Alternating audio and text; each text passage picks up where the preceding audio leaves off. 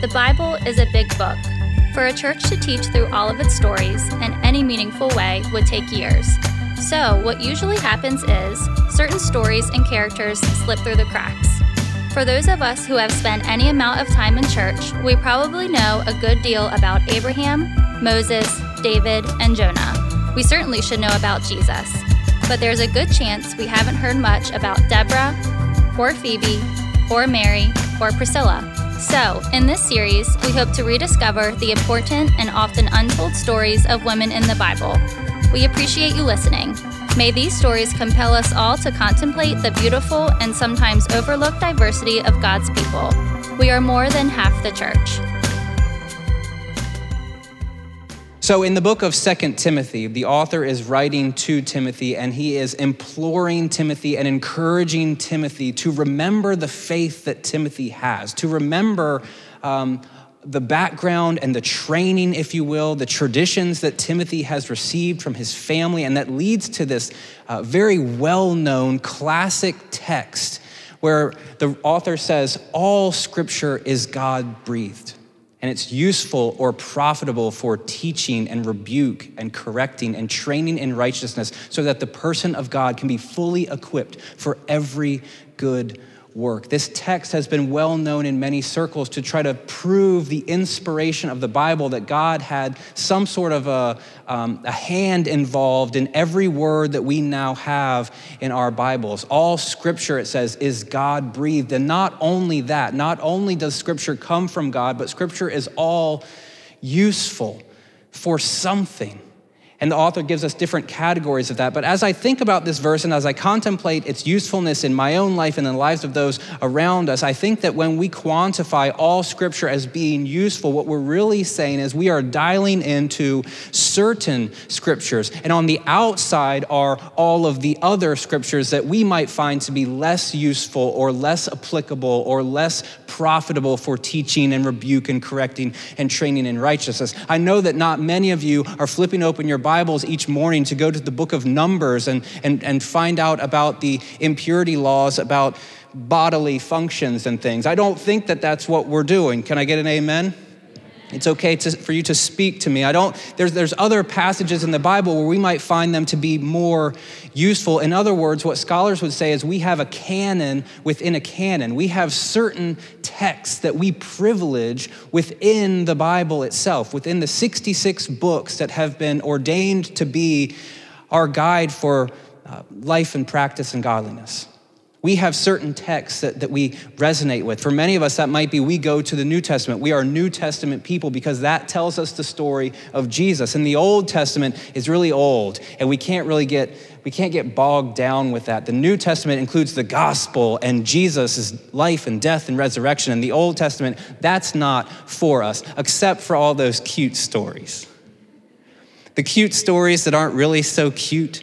One of my professors talked about having uh, this picture of Noah's Ark on his mantle, like around the kids' rooms or whatever. And it's got the, the stereotypical ark, and it's got all the, the giraffes and the elephants and the animals, and it's really cute, and everything's really nice. And one day he was just walking by. He's an Old Testament scholar, Harvard PhD, and he says, This story is about everybody dying but we kind of pawn it off as a cute kids story. You've heard this anecdote from me before where we see, like, well, the Old Testament, except for all the cute story stuff, or maybe the Psalms. Some people really go crazy about how they have the pocket New Testaments, and then they throw the Psalms on the back of those, but no other uh, text from the Old Testament, or maybe the Proverbs. Like, we, we make exceptions to what we deem to be important, but not Leviticus. Leviticus is not important except for those couple of things that some of us might like from Leviticus that we hold on to. Like, even within this, we're making exceptions about what is all scripture and what is not so much scripture in practice, not in theory, but in practice, the way that we read and the way that we approach. Maybe we love the Gospels and other books kind of go out to the periphery, or maybe we like Paul and we can really dig into what Paul is saying because Paul was a huge nerd and Paul practiced all these really cool uh, ways of interpreting within the Jewish community in the first century. Like, you guys guys nerd out about that, and you think Paul like as this ancient rabbi doing midrash and rereading the Old Testament, and that really gets you going. I can tell it does. But maybe for others, it's just what's applicable and what's not applicable, or what's easy and what's not easy. All this to say that when we apply that passage about all scripture being profitable or useful, it's really not usually all scripture. For a lot of us, there are certain passages that resonate and hold truth, and there's other things that we kind of don't know what to do with, so we kind of push them off to the side. Now, my job as a pastor, the way that some people have talked about this, is I am uh, supposed to be preaching the whole counsel of God, which is difficult when we dedicate 30 or so minutes a week to that and it takes me 66 weeks to get through the book of mark. Like we can cross that one off and we've got 65 to go that sort of thing. But another way you can phrase this is our job is to preach or teach all of scripture. But within the church there's important and oftentimes untold stories specifically about women that stay outside on the periphery now, can we just address the, the elephant in the room real quick? I am a middle class white man t- doing a series on women and the stories about women in the Bible, okay? That's not as desirable as it could be or should be, but we're going to give it our best effort here. Some of these passages about women have, have played their role like out on the periphery and they don't get a lot of play within the American church context for a variety of reasons. And if we wanted to explore what those reasons are, why these stories are untold, we could get ourselves bogged down into any number of issues, whether they be theological or political or sociological in nature. There are many reasons why people don't want to touch some of these stories. But today I want to um, just give us this to consider. And as we launch into this series, I want us to, to think through this. Within our cultural context, I think it is more often the case that we don't talk about these stories because we have forgotten. Maybe because we have forgotten their importance or their relevance. Maybe because we don't deem these characters to be as important as Abraham and Isaac and Jacob or Moses and David. We don't see how these connect to us as we sit here and now. And there's good precedent for us forgetting some of these stories. And, and the story that I want to tell this evening, it's rough, okay? So if you were here for uh, our time of prayer for uh, the folks that lost their lives and the families, and, and we're just kind of digging into that very real, very tragic moment in our specific context, even though we're far removed from Marjory Stoneman Douglas High School. Many of us still feel that weight. Parents feel that weight when you send your kids off to school.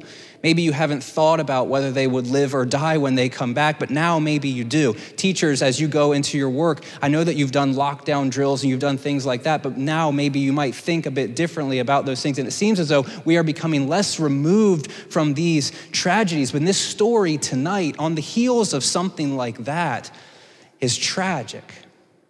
We have forgotten the importance of some of these stories, and we see precedent of that within our own scriptures.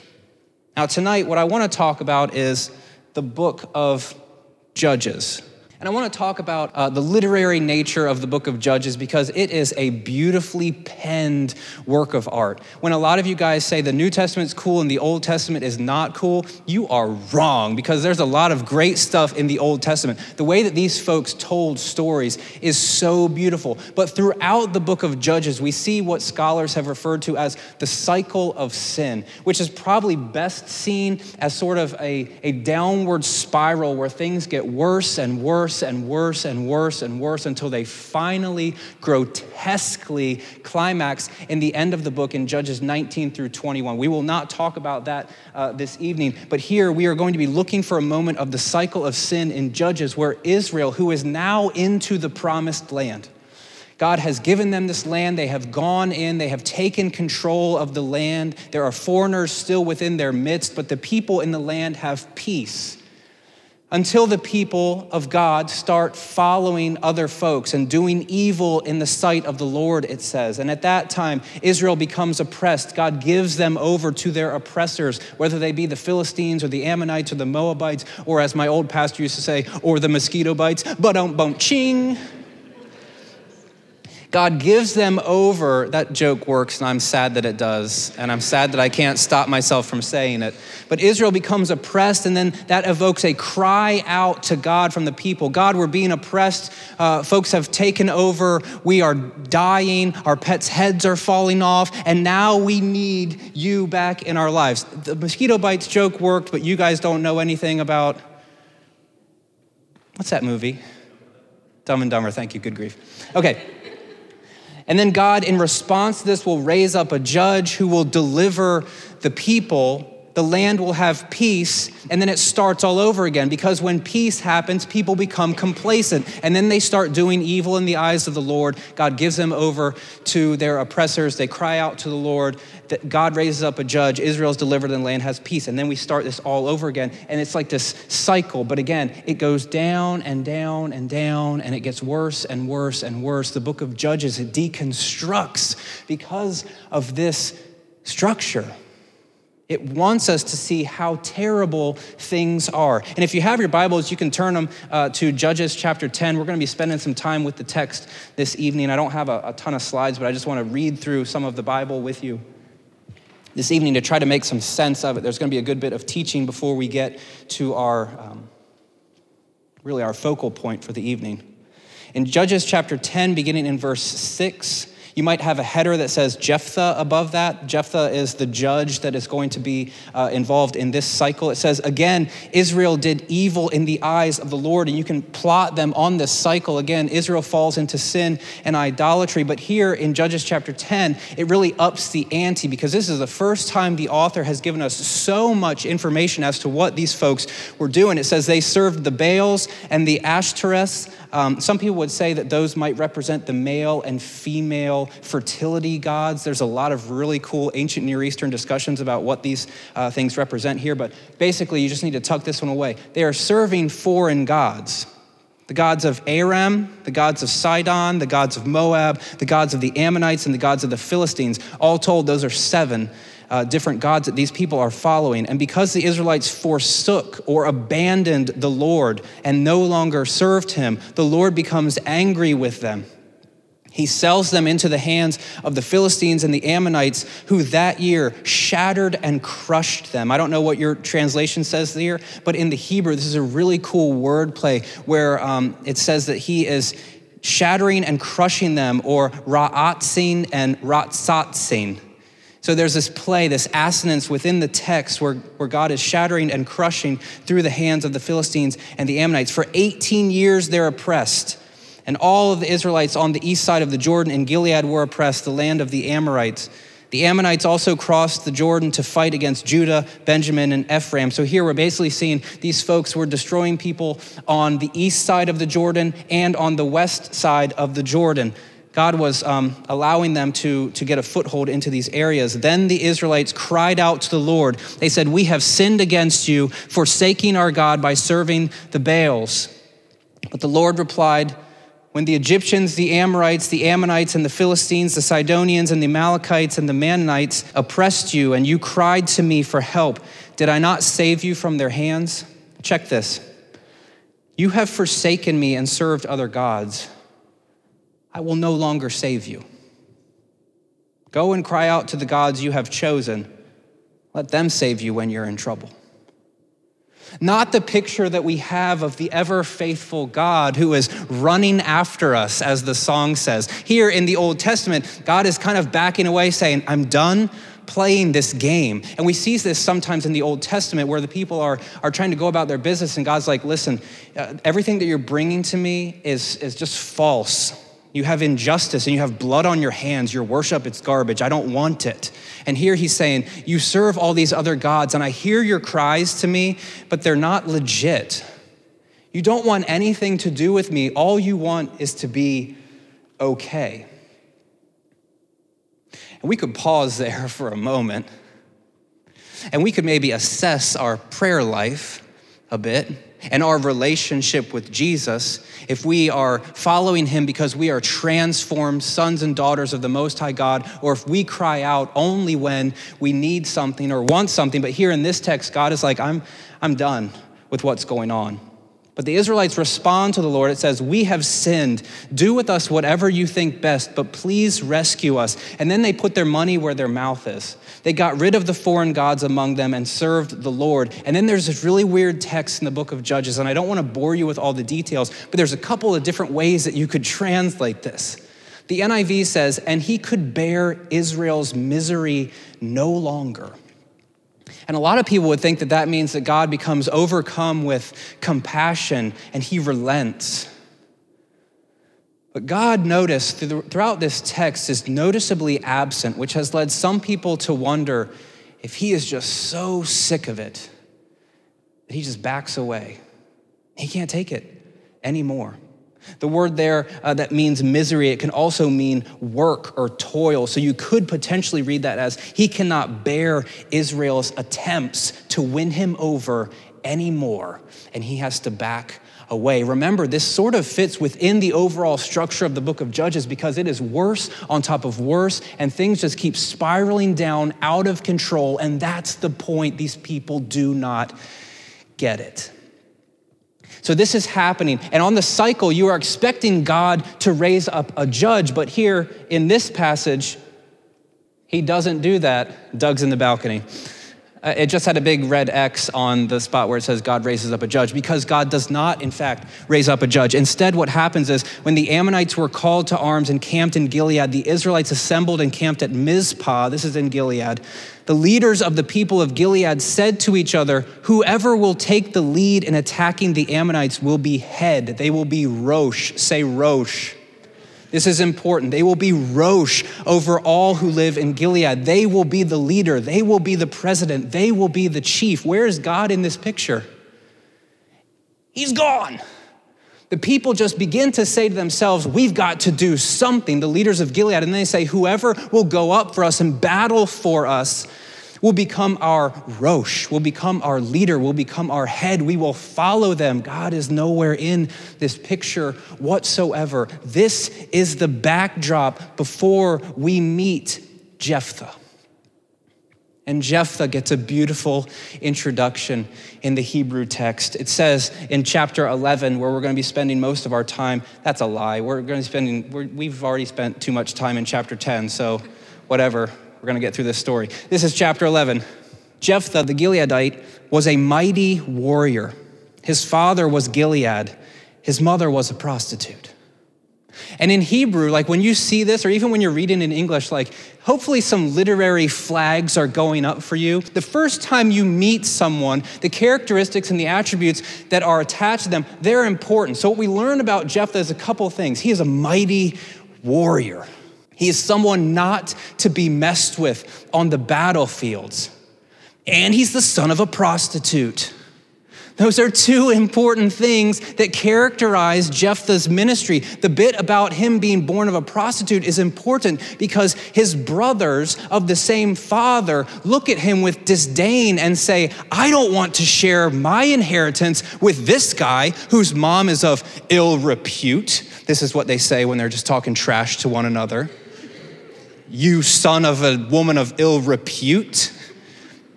Okay. Um, but see here, this is what's happening. They don't want this person to have anything to do with the inheritance, so they kick them out. They kick Jephthah out of the family, if you will, and he flees into, get this, the land of Tov. In Hebrew, Tov means good and pleasant. The prostitute's kid gets kicked out of the family. He doesn't get any sort of inheritance and it's not on his plate. He is a warrior of all warriors. He's not going to get inheritance and he leaves and goes to the land of Tov, the land of pleasantness and goodness. And it says there that he surrounds himself with men, let me see if I can get this, with a gang of scoundrels who gather around him and they follow him and they create havoc together. So the son of the woman of ill repute and his gang of scoundrels. This is like back in the 1920s. We've all got our great Gatsby garb on when we're talking about this story. And these the, the men of ill repute are going around, they're prancing around like this, and they're creating havoc within the land of goodness, and everything is going crazy. And this is when the Ammonites show up on the scene, this, this power to the south of Gilead, And they start flexing their muscles and saying, Listen, we are going to destroy you because this land is not yours, this land is ours. And the Gileadites begin to say, What are we going to do? Talking to God doesn't work because God says, Listen, I'm kind of done with you guys. You've, you've tried to go about this in the wrong way. I'm just, whatever. And they say, I know what we should do. Do you remember the son of the woman of ill repute? I heard that he's hanging out now with a bunch of scoundrels and they're creating havoc in the land of Tov. And I've heard that he is a, a great warrior and he's, a, he's mighty and powerful. And I hear that he's just doing whatever he wants. Maybe we could get him to come and not be our Rosh, but to be our chief, our Katzin those Hebrew authors. They are really throwing in some details here. We don't want this son of the prostitute to be our head or our leader or our president. That would be too much. But he is a scoundrel and he can help us out in this particular circumstance so he can lead the army against these people and deliver us. And I bet God would be cool with that. So here we meet Jephthah. And they pitch him this deal, and he said, Listen, bros, kind of literally, you threw me out here in the land of Tov, and I've been having a nice time with the scoundrels, but how am I supposed to trust you that you'll take me back? And not only that you'll take me back, but that you'll let me be your president, for lack of a better term. Didn't you hate me and drive me from my father's house? Why do you come to me now when you're in trouble? And the elders say to him, Nevertheless, we are turning to you now. Come with us to fight the Ammonites, and you will be Rosh. And Jephthah sweetens the deal, and we think, and we have read this as this pious moment in Jephthah's story. He's got a couple of them where we think that he's uh, really doing what's right. He says, Suppose you take me back to fight the Ammonites, and the Lord, you know, Yahweh, you know the one that you're praying to now, even though the story kicks off saying that they're following the gods of the Philistines and the Amorites and the mosquito bites and the who is a watch like they're following all these gods here. But but Jephthah is trying to sweeten the pot by saying, if God signs off on this, if we involve him, you can't get out of it. And they say, sure, whatever. You and your scoundrels, come on back. We need some help. And this sets up this passage. And before we get to the big part, I think that you need to see something that's important in this passage. The way that Jephthah begins to lead, he says, okay, deal. And he immediately asserts power. But the way that he does that, we've only heard him to be this Gibor Chayil, this mighty warrior. But here, he doesn't go with big swords and spears into the Ammonite army. Instead, he writes letters that are really well worded he becomes like a, a rhetorician here. And his speech within the book of Judges is unparalleled. This is the scoundrel, just the scoundrel son of the prostitute shows up, and you expect him to go into the camp with swords and, and chariots, but he says, Dictation, please, let me write a letter. And he pens this beautiful piece where he says, Listen, friends, I'm British, and you think that you have access and right to this land, but you don't. I'm slipping into Australian. the history of this is such that Yahweh gave us this land. You have no right to it. Get out my face. Unless, of course, you think that Yahweh is to be toiled with. Do you think that you're better than Yahweh or the gods of the past or the kings of the past? Like Jephthah is throwing this on super thick over 15 or so verses. He's, he is being a, a wordsmith, attempting to get his way to manipulate people in order to, to have his way, which at this point is so that he can be Rosh, so that he can be president, so that he can go back home. But the people, when they receive this letter, the Ammonites, they say, No dice, sir. The king of Ammon, however, paid no attention to the message that Jephthah is sending him. And this is where things go terribly wrong. They've already been wrong up to this point. Let us not forget that. But this is the classic moment in Jephthah's story that has been forgotten for many of us, or maybe not even ever heard in the first place. This is the strangest part of the story because God has been noticeably absent, and this is the only time that God acts upon Jephthah in this, in this story here. And it says, Then the Spirit of the Lord came on Jephthah. This is happening all throughout Judges. The Spirit of the Lord shows up on people and empowers them to go and do crazy stuff. Usually it's in military situations where the Spirit of the Lord comes upon them and then they go and they destroy people. And we kind of like, as 21st century pacifist wannabe Americans, we say, well, that's interesting. I don't quite know what to do with that. But here in this passage, we have something similar. The Spirit of the Lord comes upon Jephthah. We don't know how to, how to make sense of this in light of the story because it seems as though God has left and the rest of the story kind of demonstrates that to be true as well. He crosses uh, Gilead and Manasseh and passes through Mizpah of Gilead. In other words, he is going to, to, to raise up an army. And from there, he advanced against the Ammonite warriors. And Jephthah then makes a vow because he doesn't feel the Spirit, he doesn't intuit the Spirit, he doesn't realize that the Spirit is with him, he doesn't realize that God is, is kind of involved here to some degree. So he makes a vow to the Lord, which is stupid. Because he says, If you give the Ammonites into my hands, Lord, person that I may or may not have talked to, person where I am uh, one who is completely embedded within this Canaanite structure of following other gods. Lord, if you would give the Ammonites into my hands, whatever comes out of the door of my house to meet me when I return in triumph from the Ammonites will be yours, and I will sacrifice it as a burnt offering. Jephthah, empowered by the Spirit, says, I'm not quite so sure about this. Let me default into winning you over with words because I'm a rhetorician.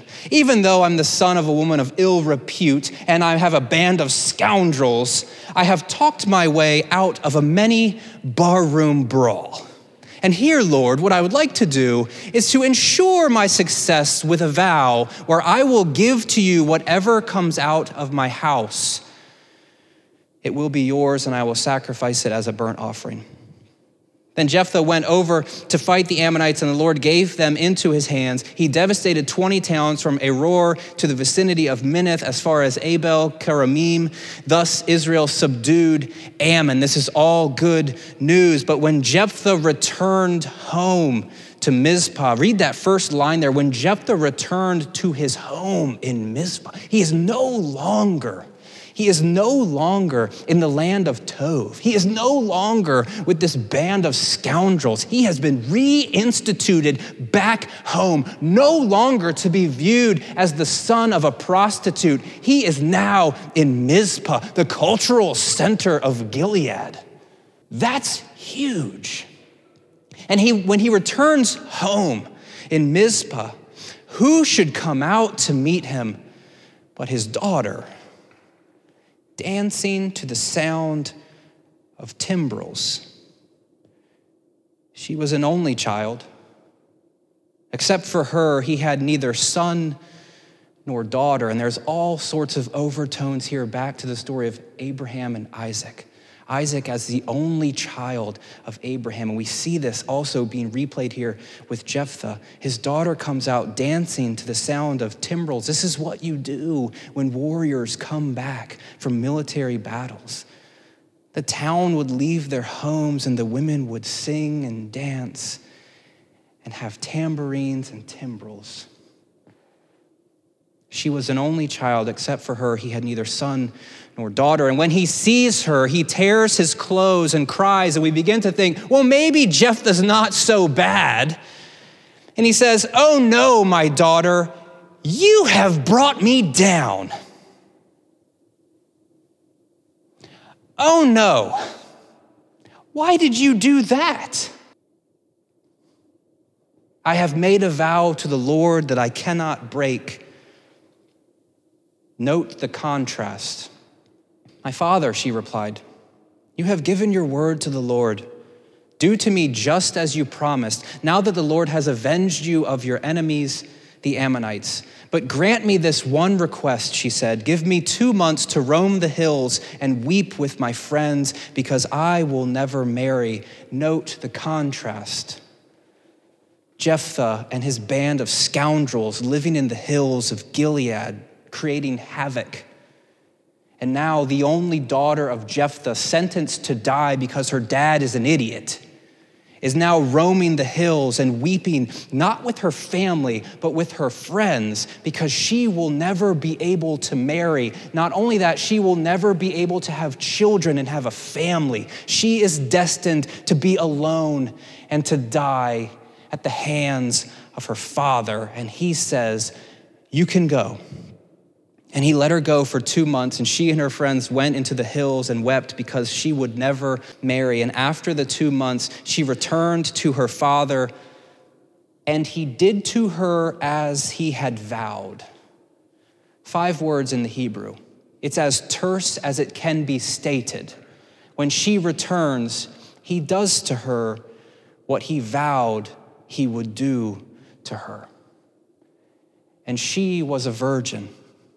She was a woman of marriageable age, yet not able to be married because of the decisions that her dad had made. And flashback to the downward spiral of the book of Judges, and it's all coming unraveled to this one person named Jephthah who shows us how ignorant and obstinate the people can be and the effects that that has. The story concludes, uh, even though Jephthah, his only daughter, will be and, and was executed. He has no family now because he's alone and he will die and no one will carry on his name. In the ancient Near East, you continue to live through your family. And if you don't have family and if you don't have land, your death is like a super death. You are really dead. It, it can't be undone because there's no one to live on after you. And now Jephthah is going to be really dead, but his daughter, it says. From this comes the Israelite tradition that each year the young women of Israel go out for four days to commemorate the daughter of Jephthah the Gileadite. He did to her as he had vowed. And you can flash back and think, well, maybe Jephthah, because it's the ancient Near East, maybe Jephthah thought that the first thing out of his house would be like a sheep or, or like a lamb or something that, that could be potentially sacrificed. And scholars have, have dealt with that, but this would overestimate the virtue of Jephthah in this story. He doesn't seem to have any. One should not expect too much from this man who made a name for himself as a brigand in the hills of Gilead, so says Daniel Block. Another commentator, Victor Matthews, says he must have known, and this really ups the ante, he must have known that members of his household would lead the celebratory processions and would therefore be subject to his vow. Again, Daniel Block, Jephthah was so determined to achieve victory over the Ammonites that he was willing to sacrifice his own child to gain a divine guarantee. Bro was only out for himself in this passage, and we see that from the very beginning. And we can look back and say he was cast out because he was a son of the woman of ill repute. He did not have good cards on the table, but the decisions that he is making throughout this story are only about him and his own success and his own advancement, so much so that he may have been willing to sacrifice his own daughter knowingly. The character of Jephthah in this narrative, it fits this explanation of what is going on here. But the literary artistry that we see in this retelling, the contrast that we see between Jephthah as this complete, I don't even have the good word for him, this person who doesn't get it, who is, who is uh, so syncretistic, that he is worshiping these other gods and not really paying much attention to Yahweh, that might even be willing, as they do in other religions, to sacrifice his own child for the sake of Yahweh's approval. Note, in this story, Yahweh is silent. There is no approval over any of this. Yahweh has backed away from the scene. There is no interchange here. We just see Jephthah going uh, and doing these things, and the commentator or the narrator is not giving us any sort of yes or no. But when you read, the no is so big on the page that it cannot be seen in any other way. God is not on board with any of this, but the literary artistry that we see between Jephthah and his daughter is striking. I'll also say this too, and it's not as though we had to churn up the emotions, and I'm, I'm coming to a close here, uh, but this quote almost had me like rolling on the ground, not doing well when I came upon it.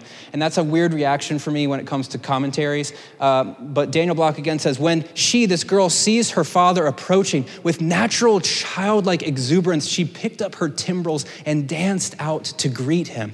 And then the guy really starts playing with our emotions. The victory over the Ammonites may have made Jephthah a military hero, but to this young girl, he was a hero simply because he was her dad. And this is how he treats her only looking out for himself, only wanting his own gain, and will go and stop at no costs to get it. There's an altogether different character when we see this girl who, when she talks to her father, she approaches him and speaks to him as family. My father, do whatever it is that you must do. She's the one that's looking out for the traditions. She's the one that's looking out for him to not break an oath, which was a big deal back then, but there were other ways of going about this. But still, she is, she is um, demonstrating herself to be a person of character where her dad is not, so much so that her story becomes a tradition in Israel, where people go out and commemorate her life for four days as the women leave and remember her story and remember the fact that her life was cut short because of the, the ridiculousness of her father. She was not able to have a family or to have kids, and they mourned this, this um, lack of family for her, and she becomes a tradition in Israel, but for us, she's forgotten. For us, this story doesn't get a lot of play because, admittedly, it doesn't have a lot of direct application. Don't make dumb vows. But when you start going beyond that, and this is where I feel like my 36 year old white middle class maleness is going to show pretty heavily here. But the fact that this young woman faced abuse, the fact that this young woman was killed, the fact that this young woman's life was stopped short because of her dad, There are people, perhaps people even in this room, that have faced abuse that might be similar to this sort of extravagant behavior where your life has been stopped short, maybe not literally, but at least metaphorically, where you feel stunted because of the way that people have treated you. These are the untold stories that people like me really have no right to be talking about. But this is the best that we got in this moment. And this is, this is important for us to begin to, to look back and to see she became a tradition People remembered her story. We have largely forgotten, and at least is open up to the criticism that we also forget the stories of the people around us who have been mistreated in similar ways, male and female. When we talk about half the church, the important and often untold stories of women, it's time that we begin going back to some of these texts. There's a lot of them that are absolutely terrifying when you read them, but there's also a lot of them that are redemptive and beautiful and highlight the strength and power of women. Man, that sounds, sounds really feminist. But I think that we can at least deal with some of that because as we have just gotten past our, our uh, study in the book of Galatians, what Paul is wanting us so desperately to see is that through Christ, there is no longer male and female. And at least in this moment, it's important for us to go back and to read some of these stories that might challenge us, that might uh, make us to think and to reflect on how it is that we are treating people. And it might allow us to even see what is to be gained when these stories are heard in a new light, or maybe even for the very first time. I hope tonight and throughout the next few weeks as we lead into Easter is to see Jesus through these stories. This one, there's not a whole lot you can do with it. There's not a lot of redemption that happens there other than to tell the story and to invite people into it, to stare themselves in the mirror and hope to find God not as one who is absent, but one who is recklessly coming after us each and every day. Let's pray. God, sometimes these stories in, uh, in your book are difficult. Tonight, as we have kind of um, wrestled with, with this teaching, um, I know that application has been short. And here I am depending upon your spirit to lead us and guide us. Perhaps this is just new information and us understanding your word in a new way, so be it. But also allow us to begin to think through uh, the implications of this story, to see how far gone the people in the book of Judges have truly gone to question if we too are heading in that direction, to question our own lives and our transformation or lack thereof, to question our commitment to you, to question the way that we treat other people, to question if we are only out for ourselves. God, I know that the, the extravagance of this story is probably not super relatable, but the heart of this story might be relatable. We also know that there's people in this room that have faced tragedy and abuse and suffering at the hands of people that they are supposed to trust and love. And God, I understand that there's difficulties there, but I would also uh, hope that you can be the God who restores, just as the people throughout Judges and throughout the Old Testament begged you and pleaded for you to show up to right the wrongs, to make people whole, we too beg for you to show up, to right the wrongs, and to make people whole again. And God, if you're inviting us into some of those shared stories with people, may we be bold, may we be willing, may we be sensitive to the move of your spirit, may we be slow to speak and eager to listen eager to put our arm around someone, to comfort them, and just to be present in the mess of our lives. God, we ask that through these stories that are going to be both difficult and also beautiful, allow us to see your Son. Through the book of Judges, there, there seems to be very little hope. The people are doing evil in your sight. And even in this story, it seems as though you're backing away, God, but you did not leave the story there. You entered into our lives and our, our narratives, and you became one of us through your Son, and you sacrificed yourself so that we could experience life and wholeness. And God, we are thankful that we can experience that here and now. God, we ask that you would open up our eyes, help us to be malleable, and help us to be conformed into your image each and every day even when it's trying and even when it's difficult and even when we have a lot of baggage that we need to put down. Would you empower us to do that? And would we experience something that helps us to feel your peace? We ask these things all in Jesus' name. Amen. Thanks for listening to this week's episode of TRP's podcast. The Restoration Project is a church affiliated with a cooperative Baptist fellowship located in Salisbury, Maryland. If you're in the area, we invite you to join us for one of our weekly services on Sundays at 5:30 p.m. Whatever your story, we believe that there is room for you here.